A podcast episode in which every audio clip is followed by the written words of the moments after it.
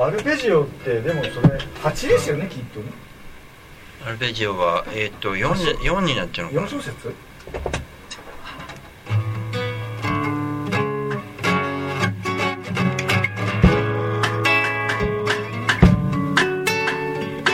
な8かな。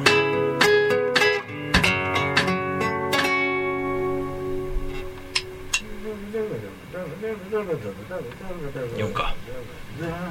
4です。ねはいはい。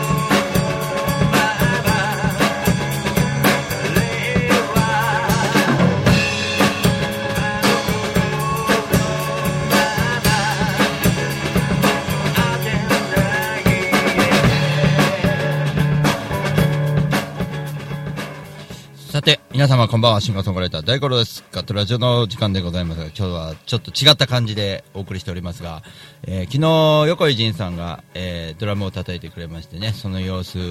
えーリハーサルをは、えーやりました。明日、小人さん、吉野町の小人さんというライブハウスでですね、まあ、横井仁さんはもともとドラムの人ですから、パーカスで参加はエッグマンイーストではやったんですけども、あのドラムを叩いていただけることになってましてですね、まあ、僕のアコギと、えードラムというね異色の形で明日はお送りしたいいと思いますので、えーライブ会場の方はぜひね、えー来られる方は楽しみにしていてください。大五郎は一番最後の演奏になりますので9時とか9時半ぐらいかなと思いますので、えよろしくお願いいたします、えそれでは、えいつも通りジングルからお送りしていきましょう。今夜もガタラジよろしくお願いします。ジングルがいつもどっか行っちゃう。はい。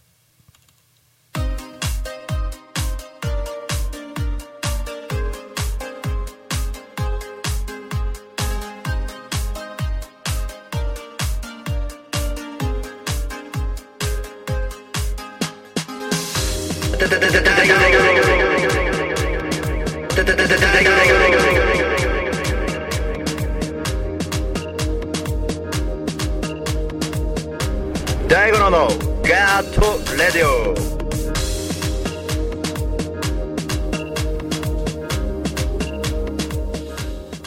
さて、えー、お送りしておりますガットラジオでございますが、シンガーソングライター大五郎のガットラジオというわけで、ツイートキャスティングを利用しまして生放送でお送りしております。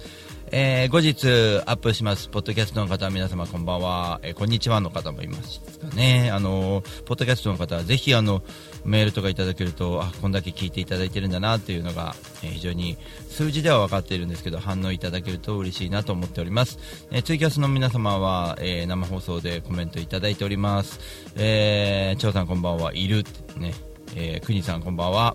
えー、コンテンツコインもありがとうございます。あと1枚あると、えー、1時間番組、そのまま連続して編集が楽になるという形になりますのでぜひコンテニューコインをいただけるとありがたいなと思っております。そして LINE ライブの方は、えー、国さんがコメントしてくれておりますが LINE ライブの方は動画でスタジオの様子をお送りしておりますので、えーまあ、この3つの方法で、えー、今のところお送りしておりますがシンガーソングライター大五郎のガートラジオというわけでですね。まあ、コンテニューコインありがとうございます。助かります。仕方ねえなって、張さんが、ダブっちゃったね。ごめんね。クニさん先入れてくれたわ。はい。えー、さて、ドラムバージョンということで、先ほどちょっと聞いていただいたんですけども、昨日、蒲田のスタジオでですね、ちょっとリハーサルやってきまして、横井仁さんと、4時間ぐらい俺歌ったのかな。まあ、あの、4時間も歌えば、まあ、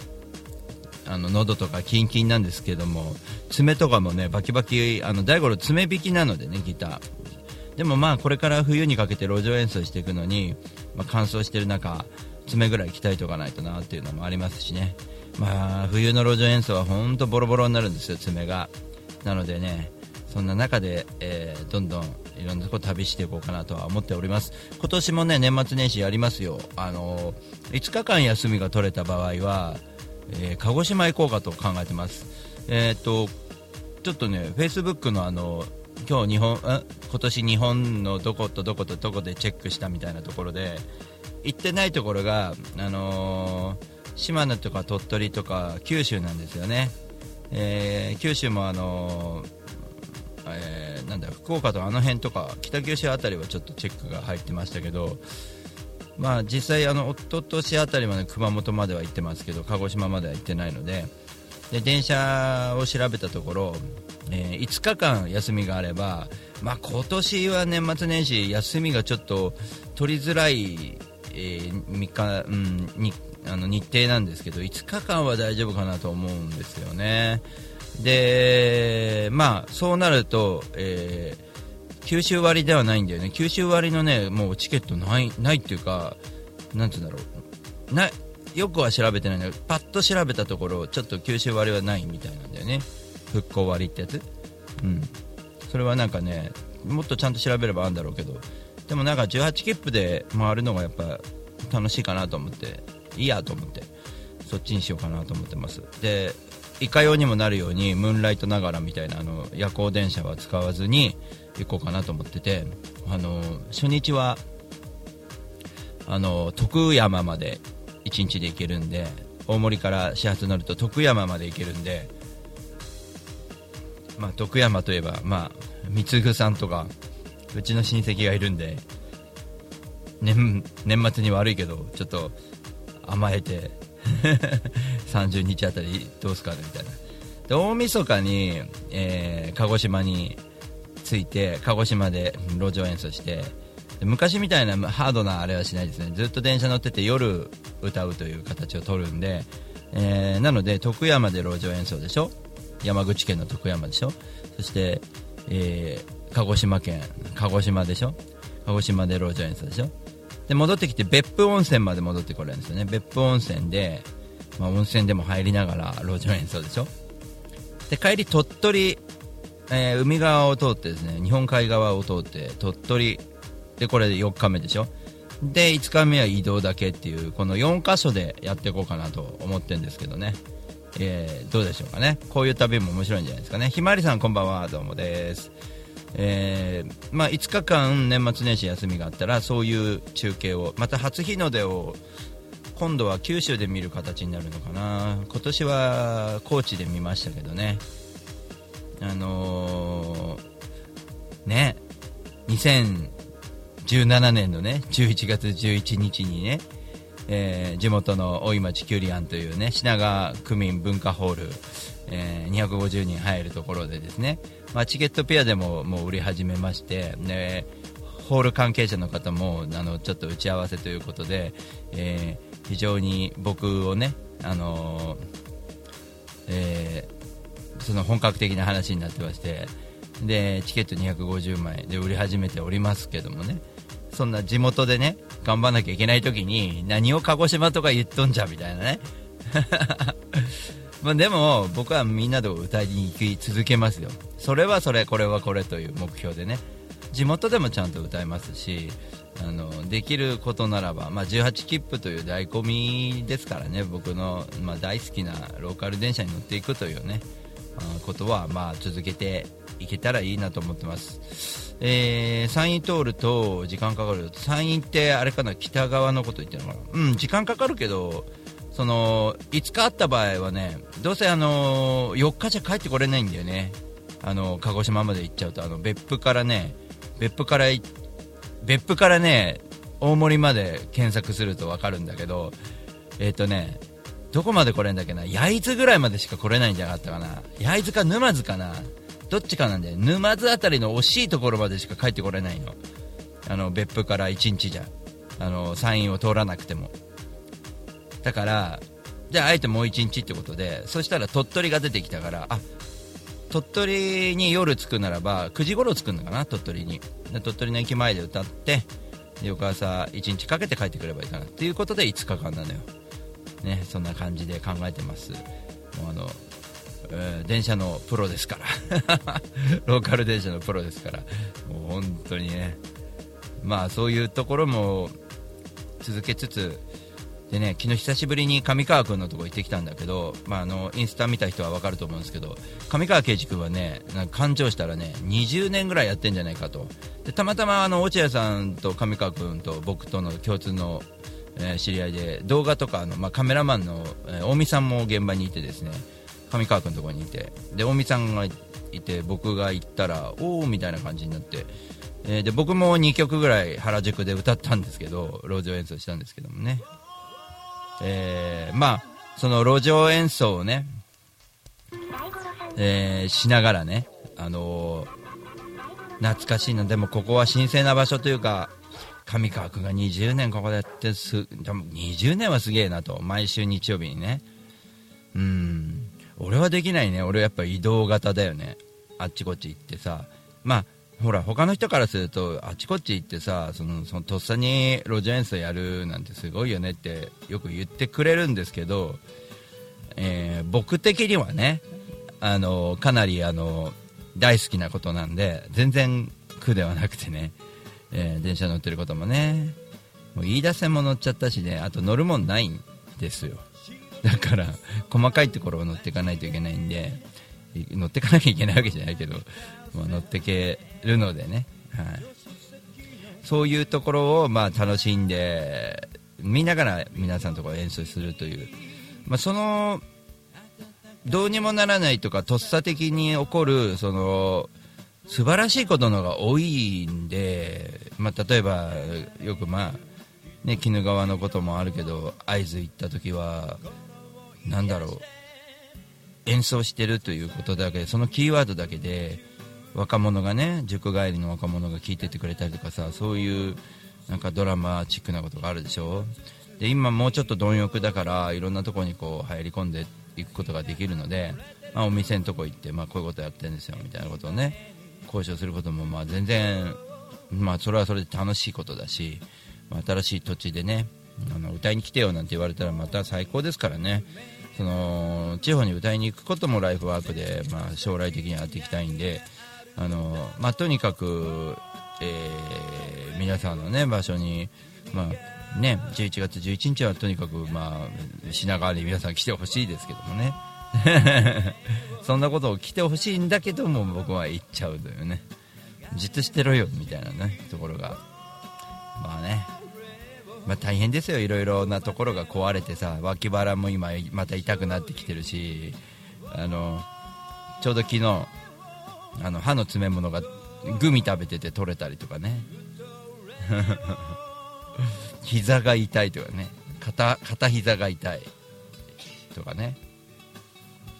まああちこち痛くなってるんですけどまあまあまあまあまだまだいけるでしょ僕はね。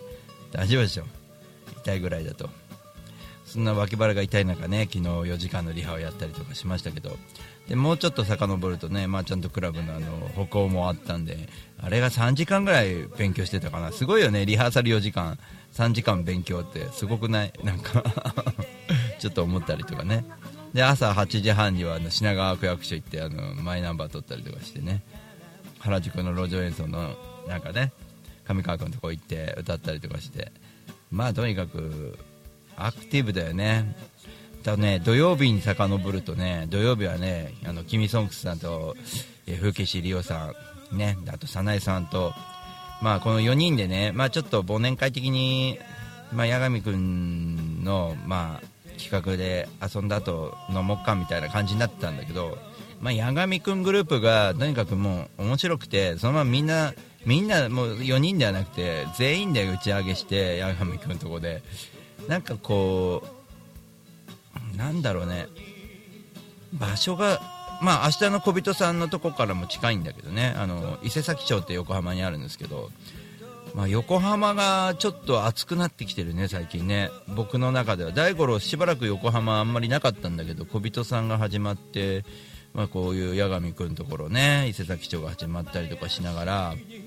そんなこんなやってると今度あの僕の同業の横浜のドライバーが、えーあれですよ。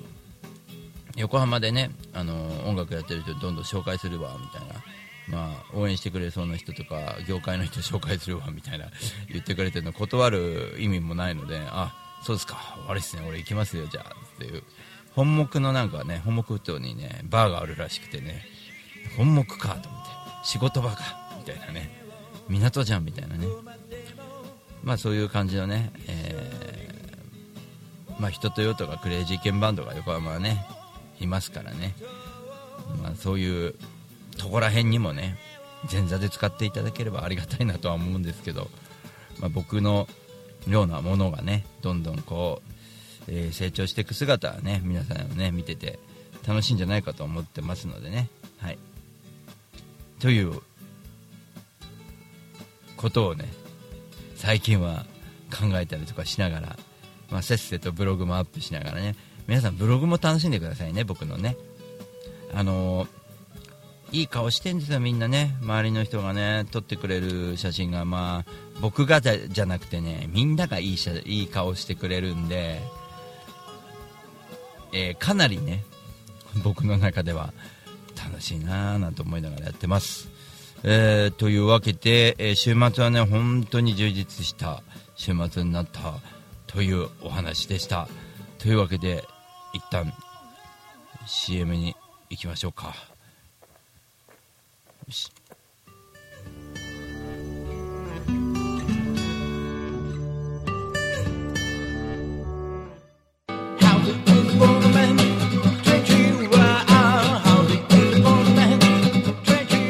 株式会社リフォーム21のフータンこと福島です。栃木県野木町へ目付いて15年。お客様の不便を便利にすることをモットーに影響しております。住宅のリフォームを中心に建物のことなら何でもお任せください。マンションのオーナーさんアパートのオーナーさんにも大好評。お店の改装も承っております。JR 宇都宮線野木駅西口すぐ目の前。お問い合わせはフリーダイヤル0120-225-254 E メールアドレス r21 リフォームアットマーク gmail.com 福島までお気軽にお問い合わせください。お待ちしております。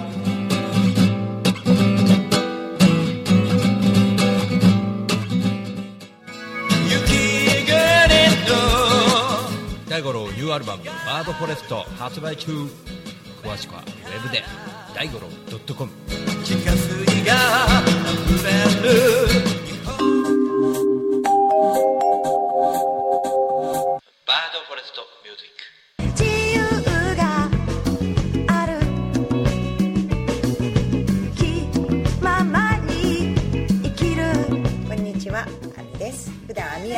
して活動してるんですけれども大田区の上池台に本と花というカフェをやっております。こちらのお店はワンちゃんと一緒にご飯を食べたりお茶を飲んだりできるお店でライブなんかも普段結構やっています。オープンは11時半クローズはだいたい7時ぐらいになっています。通してやってますのでぜひ遊びに来てください。よろしくお願いします。一瞬先は未知の世界。千吉です西洋さん？いや千吉です。センシーさん？いやいや千吉です。セイオシさん？いや違う違う千吉です。名前は伝わらなくても安全運転は伝わります。ロジスティックス。風のように吹かれましょう愛のようにあのあの船風のほとりでに遊びに来てね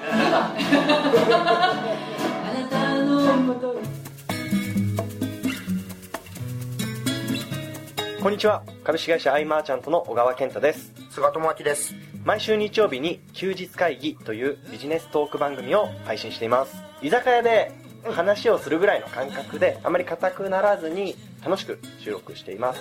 日曜日の一コマに加えていただけたら嬉しいです。ポッドキャストでの音声配信の他にブログ記事も書いてますので、えー Yahoo や Google などの検索エンジンで休日会議と検索してみてください。記事の中でえー大五郎さんも登場するかも、そうですね。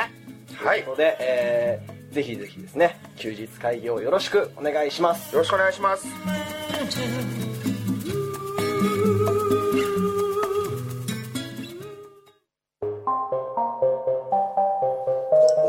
さ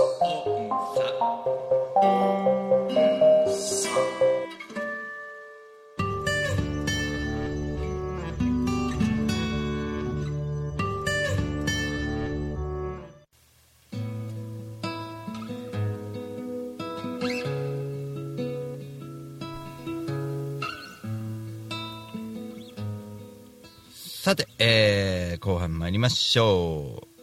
中盤参りましょう。まだ中盤ですね。えー、というわけでね、いろいろとね、路上演奏なんかのね、場所も、まあ、原宿も懐かしかったんですけど、まあ、何しろ上川君とかと喋ってきた時も、まあ、懐かしかったのと、うんと、まあ、放送上これも言っとこうかなと思うんですけど、まあ、上川君はしきりに言ってたのは、Facebook でも書いたんだけどさ、俺さ、みたいな話してて、で、えー某メーカーとかそういう風には一応言っときますけど俺名前出しちゃってもいいんじゃねえかぐらいなものはあるんですよ。っていうのは逆の立場だった場合、あのー全然名前出してもらって結構だよって堂々とできると思うんだよね問題なければ。でね俺今検索してみようかなそこのちょっとうんとまあ調べたわけじゃないんですけどあのー全体的なあまだあるんだちゃんと会社として。えっ、とレコード会社がねあのーあるんですけどもどうしようかね。どうどこから言ってったらいいのかな。これまあまあ困ったもんで。で何を僕が今そのウェブ関係の勉強をそんなにするかっていうといわゆるその仕組みというか何でもそうだと思うんですよ。ウェブだけじゃなくてあの仕事でもそうなんですけどあの例えばトラック乗るのでもあの、うん、運転だけできるわけですよね。一応僕はね。でも例えばタイヤに空気圧はどんぐらい入れたらいいのかとかなんつうのかね。タイヤの減りどうなのかとか、まあ、最低でもオイル入ってないとダメだよねとかって、まあ、そこら辺っていうのはみんなやるでしょ？で車の構造っていうのは大体と大体覚えてきてこうなったら倒れるんだなとかこうなったらスリップするんだなとかっていう構造とかが分かってきてなんか機械的なものとかそこの例えば何がここのエンジンが優れてるから例えばこれ何を使ったらいいんだろうとかっていうことと一緒であの仕事どんなビジネスでもそうだと思うんですよね。あのこう言ってこうやってお客さんに言ったら絶対ではないけど大体受けがいいので、えーこういう喋り方をしていくと。あの誠実さを大切にしてるとかね。あの営業なんかでもそうですよね。いやうちと契約するとねこれあげますよって物物で釣ったり まあ物で釣ったりそういう営業してるかどうかわかんないですけど営業の人が。なんかでもまあそういう飛び道具を使うよりもあの誠実さとかね。うんまあ人と人のこうなんだろうね。人ですからね結局はね。人間性みたいなものが大事になってくると思うんです。で、えー何を言いたいかというと、えーまあ、騙す騙されるの話をしたいんではなくてあのーとそういうことを忘れて、えーえビジネスをされている方はちょっと気をつけた方がいい時代になってきてるんじゃないかと思うんですよ。結局ウェブを使ってもあのあれですよ。結局はあれですから。人間が人間がその先にいるわけでまあこうやって生放送してても先には人間人がいるので人に向かって、えーやっていくことなのでね。相手は人なんでっていうことを大事にしないといけないですね。だから俺は商売やってねえから関係ねえよとかそういうんじゃないんですよね。だからやっぱり人と人っていうのが非常に大事だなっていうのは、まあ、ついうん丁寧にね人と付き合っていくっていうのは、まあ、一応大事なんだななんて思ってるんですよね。あのーまあ、上川君と話したのはレコード会社のなんちゃってなんちゃってレコード会社がありましてまあそれが結構有名になっちゃってるんですよ僕らの中で。そのミュージシャンの中で。いわゆる間違った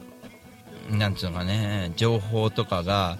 アーティストからも行っちゃうっていうところもだからその会社が悪いんではなくてアーティスト側もそれに対して怒りを感じるのもおかしいんですよ。だから俺はちょっと一歩引いて見てるんですけどそもそもその会社が心がないとかああだことは言う前にそこを使わなきゃいいだけのことなんでアーティスト側もそれにはあの応じなきゃいいんじゃないかなっていうところもあるしそのうーん結構ほらアーティスト側から言ったらなんか騙されたわ結局行ったんだけどさなんか変な写真載っけられてお金だけ払わされてたみたいな話になるんだけどそれも、うん、一理ある俺もアーティストなんで分かるその気持ちは。でもそういうことをお金を払う前に待てよって思うのが普通じゃないですか。あのまずお金を払えばデビューできるなんていうことを考えたこと自体でもうそこでまず自分終わってるだろうと思わないといけないんですよね。お金払ったらデビューできるんですか？違うでしょっていうところだよね。であとイノセンあ、まあ、言っちゃう。やべえ。あの レーベル側。やべえくもないか、別にいい。ね レーベル側？あそこだけじゃないあの何社かいるんで。今ヒント出ちゃったじゃん、えーなんとかレーベル側も、えー会社としてねやっていくならば、えーそういうふうに疑われない経営をしなきゃいけないので人と人という形で取っていかないといけないなと思ってるんです。でだから例えばいくらスポンサーが立ったからっていくら仕事が立ってそこに収入源があっても飛びついていいものといけないものがあって、えっと、結局本体その文系みたいなこう子供さんたちが悪いことをしてたら本体の悪悪さだと思われちゃうんですよね。こんぐらいにしとくか。なのであの中立な立場を取って僕はもう喋っておりますがあのまあそういう交渉も必要かなと思うんですね。あの立派なものを作ってもね。あのまあ僕がまあじゃああれですよ。あのボイトレとかってねあの必要ないのにボイトレやってくださいって言われた時にねまあ、断りますよね。でもボイトレやればデビューできるよって言って言ったら夢見てる子はもうそれで行っちゃうわけですよ。でもそれはその人は納得して払ってるわけだから詐欺でも何でもないわけだしでも、あのーそういう商売ってどうなのっていうあり方で考えると詐欺ではないけどなんかそういう人を、あのー商売相手にしてていいのっていうあり方っていうのがあるから、あのーちょっとそういうのって一瞬で見抜かれるしそういう会社ってあのまだあるんだと俺びっくりしたけどうん潰れないんだね。うこれだって勝手にバナー作って勝手に貼ってんじゃねえのこれ。うわ。箔がつくから勝手にこれつけてんじゃねえのこれ。ちょっと思っちゃったねこれ。今バナー見てびっくりしたんだけど。これ絶対協力会社みたいなもんじゃないよね。これだって俺のホームページの方が綺麗だぜこのレボレコード会社今見て。はい。これはダメでしょってちょっと思っちゃったりとかするんだよね。だからレコード会社批判じゃなくてね。うん。そういうのを商売にしてあげちゃダメだよ。アーティストの側も賢くなった方がいいんじゃないっていうことを言いたいの。要はね。それ騙されてたって怒ってんじゃなくていらないもんはいらない。あ俺ボイトレいらない。私ボイトレいりませんとか言うとかね。はっきりとね。えー、こういう風に言っていきたいんだけどって言った時にね。俺ねそうそう。メールのやり取りだったけどね。昔こういうこと言われたことあるんですえっとね仕事がトラックのドライバーなので平日は夜遅くであれば打ち合わせに参加できるんですけどって向こうから打ち合わせに来ませんかって誘ってきて一度お会いしたいんだけどっていうのがあったのね。であじゃあお会いしましょうと僕がなったわけですよね。えっと平日日土日とかだとどうなんですかって言ったら向こうが忙しいって帰ってきたのでじゃあ平日だと夜遅くになりますね。それでも大丈夫でしょうかって言ったら切れたの急に。メールで切れてきたの。メールで切れるってありえない。絶対無理。それはダメだよね。あのー社会人としてダメでしょ。メールで切れたら。その時点で切れること自体意味わかんないでしょ。あのー夜遅く平日だったらダメですねって。あなたねプロでやっていくまあ、音楽をプロでやっていくならばなんかねそんなのかと書いてあったの、えっとメールを、えー メールをじゃない打ち合わせの平日の昼でも打ち合わせに来れるぐらいじゃないとデビューできねえよってみたいななんていうんだろう脅迫みたいなのを送ってきたわけ。あれで例えば分かりましたって子も出てきちゃうんだったと思うんだよあのメールで。だからね恐ろしい世界だなと思っててそんなのにねみんなミュージシャンなんか特にそうなんだけどあのウイルスとかもそうだけどそんなね乱暴なものにね惑わされることはないみんな。自分の意思はちゃんと持って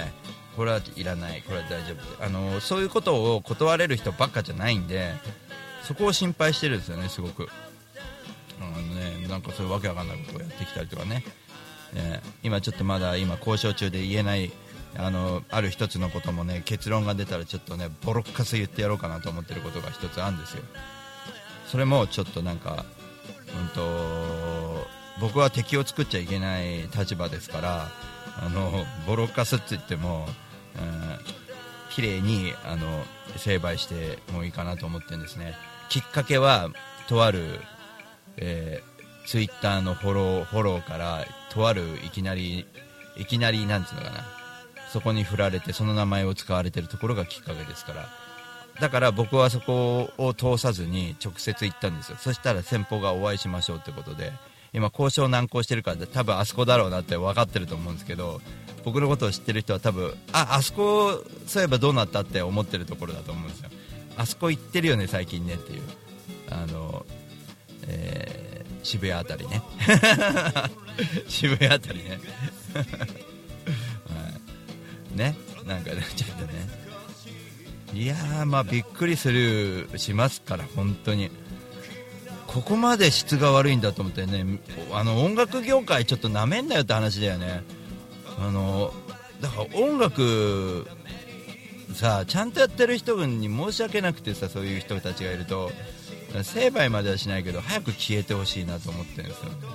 なんかそういうのでビジネスとか偉そうに言ってほしくないなと思ってるんでそういうのにあの立派な人たちは使わ名前とか使われてほしくないね。なんか平気でこれ今見たらタワレコとかすげえバナー貼ってあるしナックハイブとか大丈夫なのこれ。勝手に貼られてる。許可は出してんのかなこれ。わかんないけど。許可出してるとしたらまあどうでもいいよねこれね。まあいいや。まあちょっとまあその辺のあたりあたりでそのそもそもその、えーそれをぶぶつくさ言っているその騙されたって言ってるブログに書いているミュージシャンもそれはそれで自分も恥ずかしいことだからあんまりこうなんつうのね騙されたとかではなくてとことんその裏で戦ってあげりゃいいんじゃないかなと思うんだよね直接的に、うん。まあそれはひどいですよ。僕もありましたもん。その、えーレーベルではないところあるとあるバンドさんが運営してるサイトね。もうあの名前をなんだろう。僕のリスナーさんのリストを持ってっちゃったりとかうんとなんだろう。ホームページをと削除してそこのそのページを削除してほしいからしてくださいねって言っても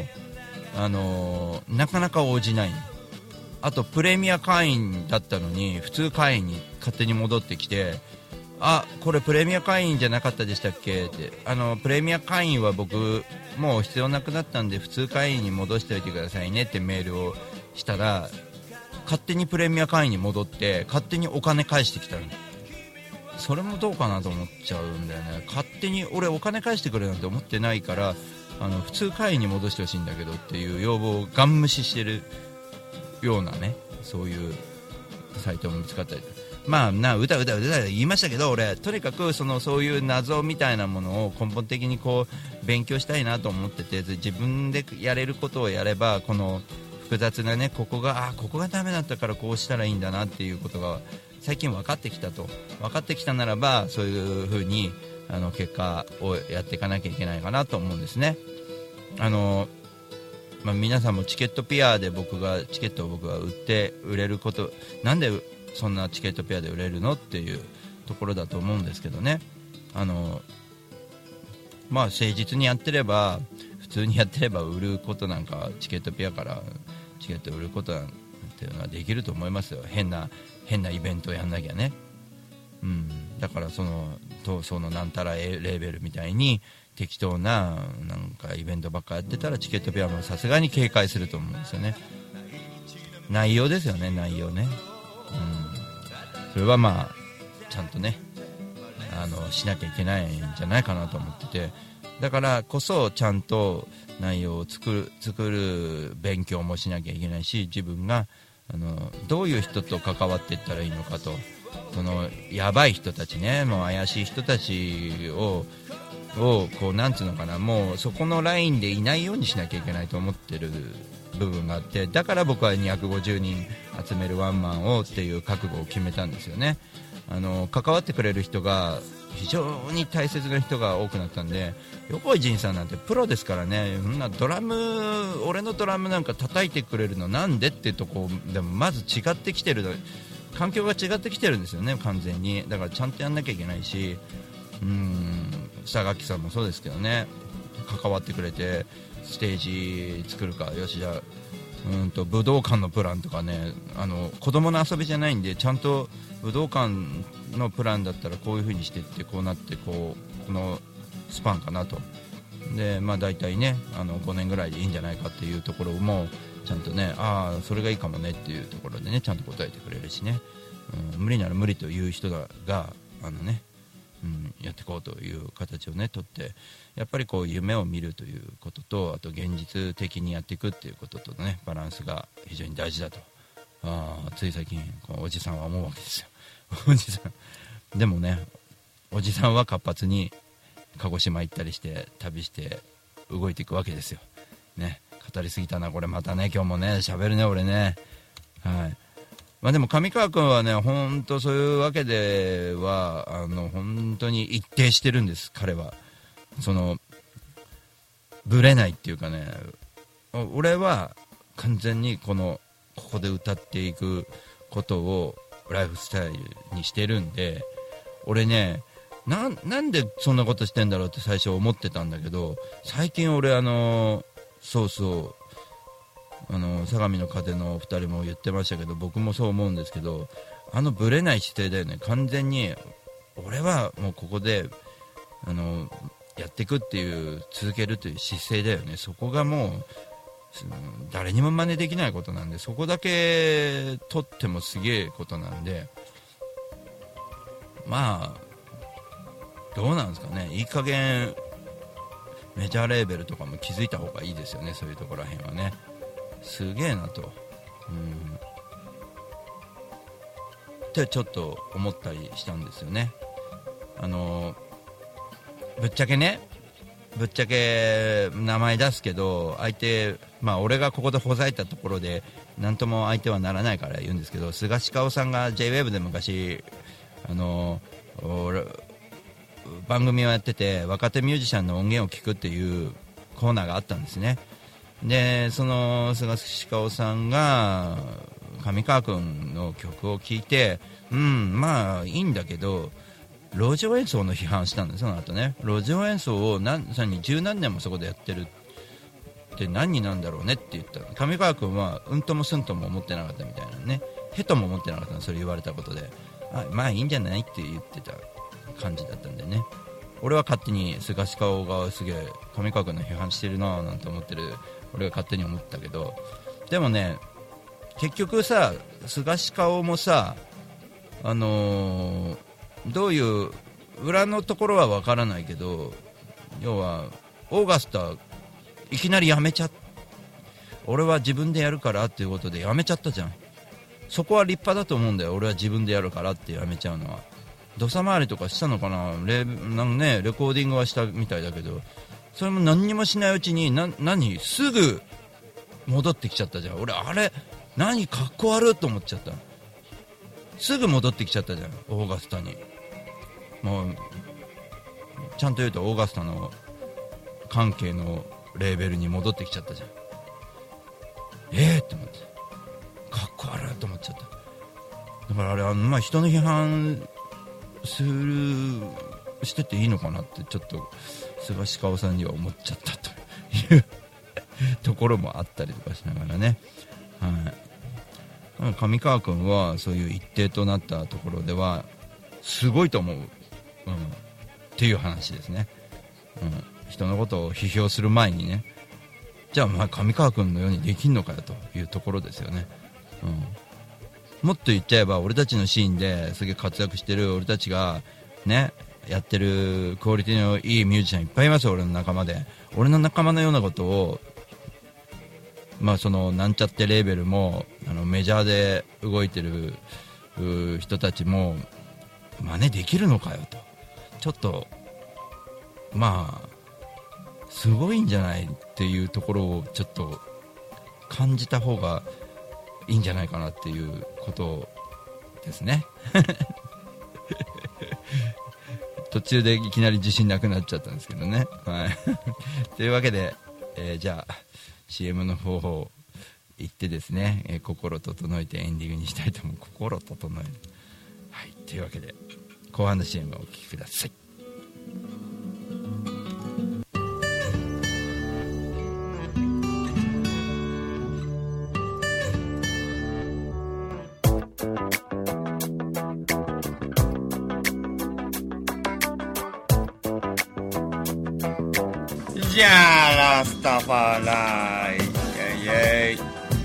イレゲバヤマン朝から晩まで晩から朝までやってますよ。で遊び来てね。大盛りだよ。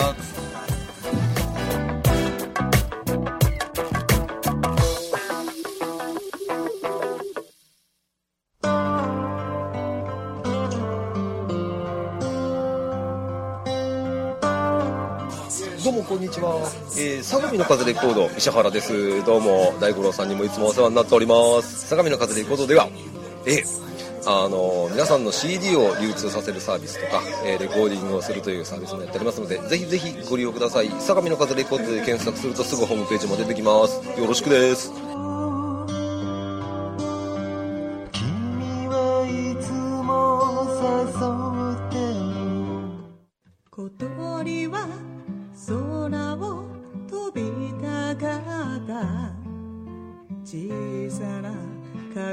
ゴに入れら川端みゆき歩き続けよう。7曲入り1575円です。ぜひお店でどうぞ。自分で羽を傷つけていた。本当に幸せでしはい渡辺美代子でございます。CD 遺言2500円で売ってます。ぜひとも Amazon などなどでお買い求めください。暗い曲しか入ってないです。ください。心配。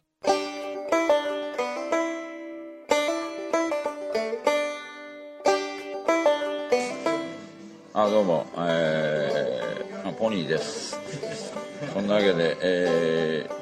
火曜日と木曜日、えー南大井の B1 で何かやってますんでよろしかったらいらしてください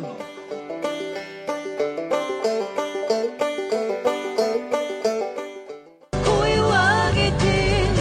声を上げて生きている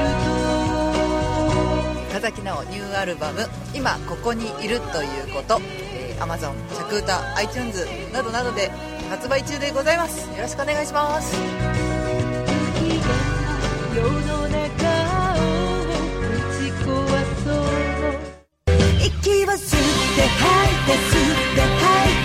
村忍バンドニューアルバム「思い歌」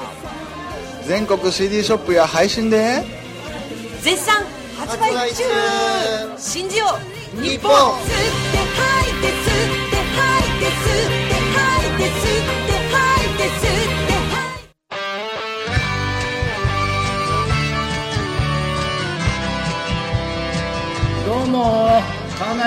と申します。大森のオーク酒場。超人気店。風に吹かれてでマスターをやってます。では皆さんお店に来てください。お待ちしてます。みんな楽しく歌いましょう。俺もギター弾きますよ。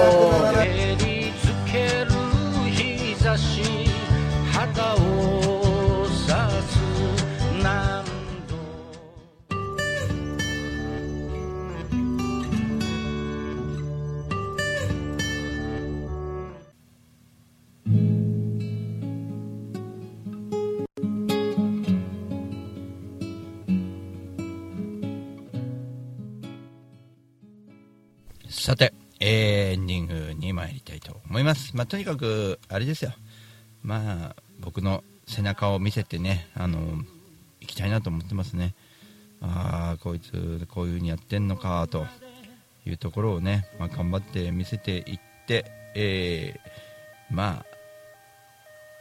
僕の後は姿勢でね、うん、いければいいかなと思ってますけどもね。はい。まあ、とにかくね、あの、ちょっと曲変えるね。僕のモノマネだから、これ。よいしょ。ね、というわけで、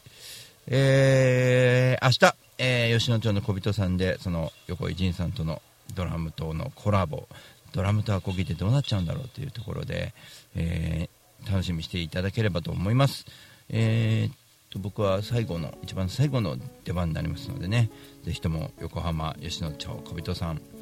えーいらしていただければと思います。京浜急行だと南太田の駅が便利ですね。10分ぐらいです。歩いて。僕は京浜急行で行きますけども、はい、地下鉄吉野町ですね。横浜地下鉄。ブルーラインでしたっけの駅でございます。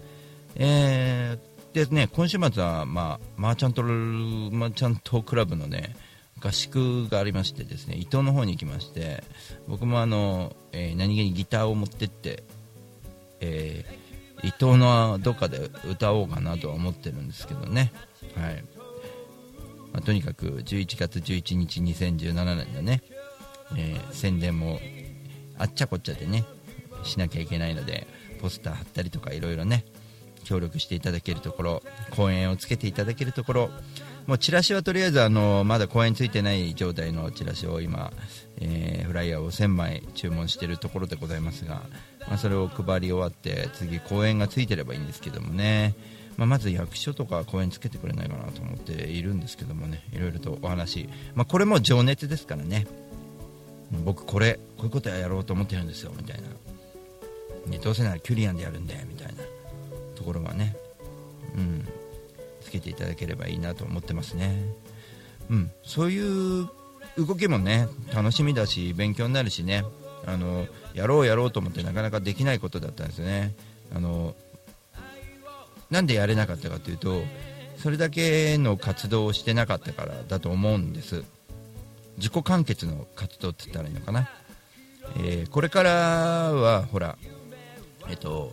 自分でねホームページも一からこう作り直して自分の土地のホームページみたいなものを作ってですねデザインも変えていくことができますと何かデータが急に消えることがありませんみたいなところをインターネット上はそういうになってあそうだインターネットついにですねツイッターを超えて第5ローで検索するとですね、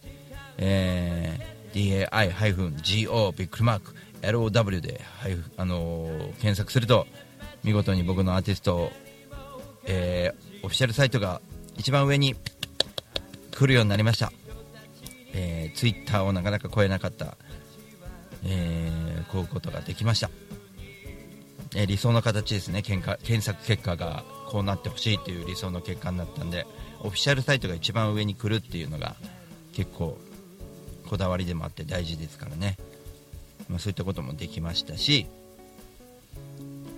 あのそうだからその250人公演というホールを打つことで、まあ、チケットピアとのやり取りもできるようになったりキュリアンとかそのホールの人と関わることができまずできたことも素晴らしいことですしね、えーもう本当いろんな人が動いてくれてるね。なんかでも楽器屋さんも動いてくれると。横井仁さんのねそのとかも動いてくれるようになってきてると。あとはそうですねうちの会社も動いてくれるようになってきていてですね、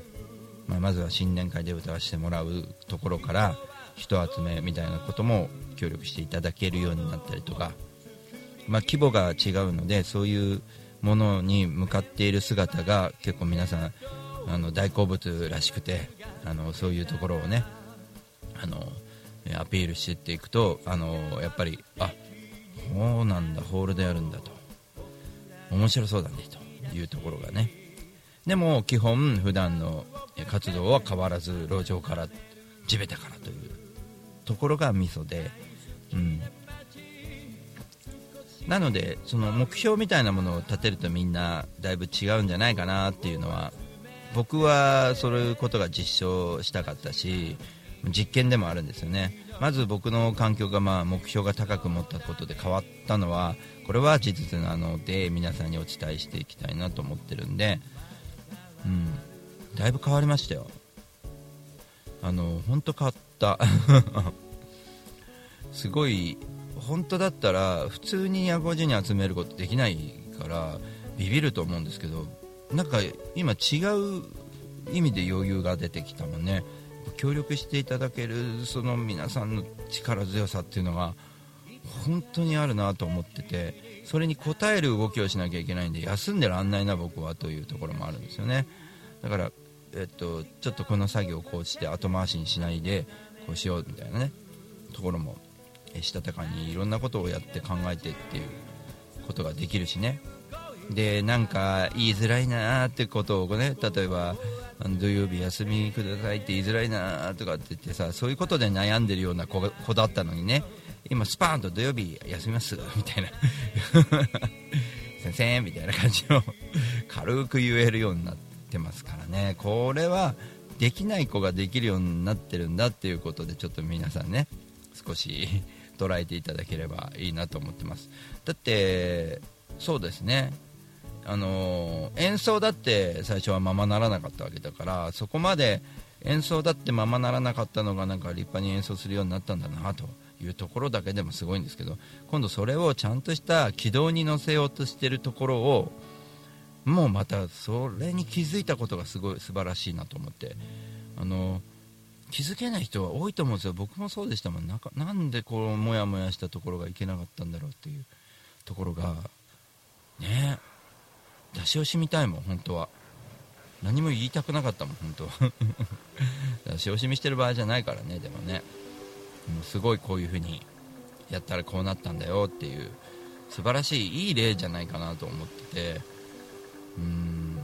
人に相談するっていうことから始めるのもいいかもしれないよね。信頼できそうな人とかさ力のある人に少しなんか話を聞いてもらう。結構ね僕の場合は力のある人になんとなく話を聞いてもらったところがスタートだったんであとは自分の聞き入れる体制だよね。素直にそれをなるほどって聞けるかどうか。それも非常に大事だなという素直さみたいなのもね、えー非常に大事だな、うん、と思いますね。なのでねあのなんか僕に質問があったらそういうこともねなんでこういうことできたんですかっていうのもメールとかなんかコメントでブログとかでもいいんでね、えーいただければ僕は一生懸命一つ一つ答えます。ツイッターのメールでもいいですよ。まあね。何らかの形に。こういうのもだってねカズさんの話したけど一個一個返せよっていう話もそれさえもできなかった子だからね。今一個一個返すどころかちゃんと文が長文だからね。きちんと。ちょろっとしたもんで返さないからね。だって自分がやられて嬉しいことを相手にやるんだもん。それは難しく考えることじゃないからね。うんたくさん文で書いてきたら嬉しいしね。やっぱ問い合わせた人にもねやっぱり失礼になるんでちゃんとした文で返すっていうのは。いやもうそれは大変な手間ですけど手間っていうのも言葉があれですけどなんだろう手間と思う人もいるんだろうけどそういうのが一つ一つやることによって力がついて手間じゃないですからね全然。文章力を上げりゃいいだけのことなんで文章力を上げていく。そして文章力が上がるってことは作業量も作業スピードも速くなるということなんでまあ楽しいですね。何から何まで。そんなわけでね、えー伊藤に行って歌ってきたりとかします。クリスマスはこれ最上さんに僕頼んだんですけどティーズパルでクリスマスやるよって最上さん言ってたんであの見に行く予定でいますと。枠空いてたら演奏したいんですけどって言ったらあ空いてるからやりなよって言ってくれたんで25日はね、えーティーズパル行って。もうティーズパルも大好きなカフェなんで本当にあのー北上をね近くに来れる方はぜひね最上さんのボスさんも聞いていただきたいし最上さんとも付き合いが長いんですよね。ね今年はそれでライブが終わりかもしれないですけど僕はあのもしかしたらね鹿児島の先の話もあるんで路上の旅に出かけたりとかしますんで皆さん僕のところに突入していただいていっぱい喋りましょう。いやなんかね何か元気を皆さんにおお裾分けできればいいなと常に思っている大五郎でありますがはい。元気奪ってない。大丈夫。あのだから最近俺ダジャレとか言わないでしょ。元気奪うと思ったからね。ダジャレを言わないであのちゃんと、えー元気が 与えられるように寒いことを言わないようには、ね、それは知ってる。うるせえこの野郎。誰にも言われてないって別に、はい、それはでも気をつけてる自分で。はい。真面目じゃんみたいなね、寒いこと言ってもね皆さんをね疲れさせるだけなんでね。まあそんなこんなですよね。まあ非常に楽しかったな週末もな。うん楽しめる自分もなんかみんなも好きだけどそこにいるみんな好きな人と一緒にいる自分も好きだったりとかね。いや好きな人と一緒にいるのが一番いいですよ。みんな大好きだこの人みたいなところで。うん。これいいよね。本当だよね。うん。大好きな人と一緒にね。みんな遊んでいきましょう。遠い人だってたまに1年に一度かもしれないけど会いに行けばね。それはまたねなんかネットの世界もあるしね。SNS でつながってんじゃん。いい時代だよ。というわけでまた来週お会いしましょう。大五郎でした。またね。バイバイ。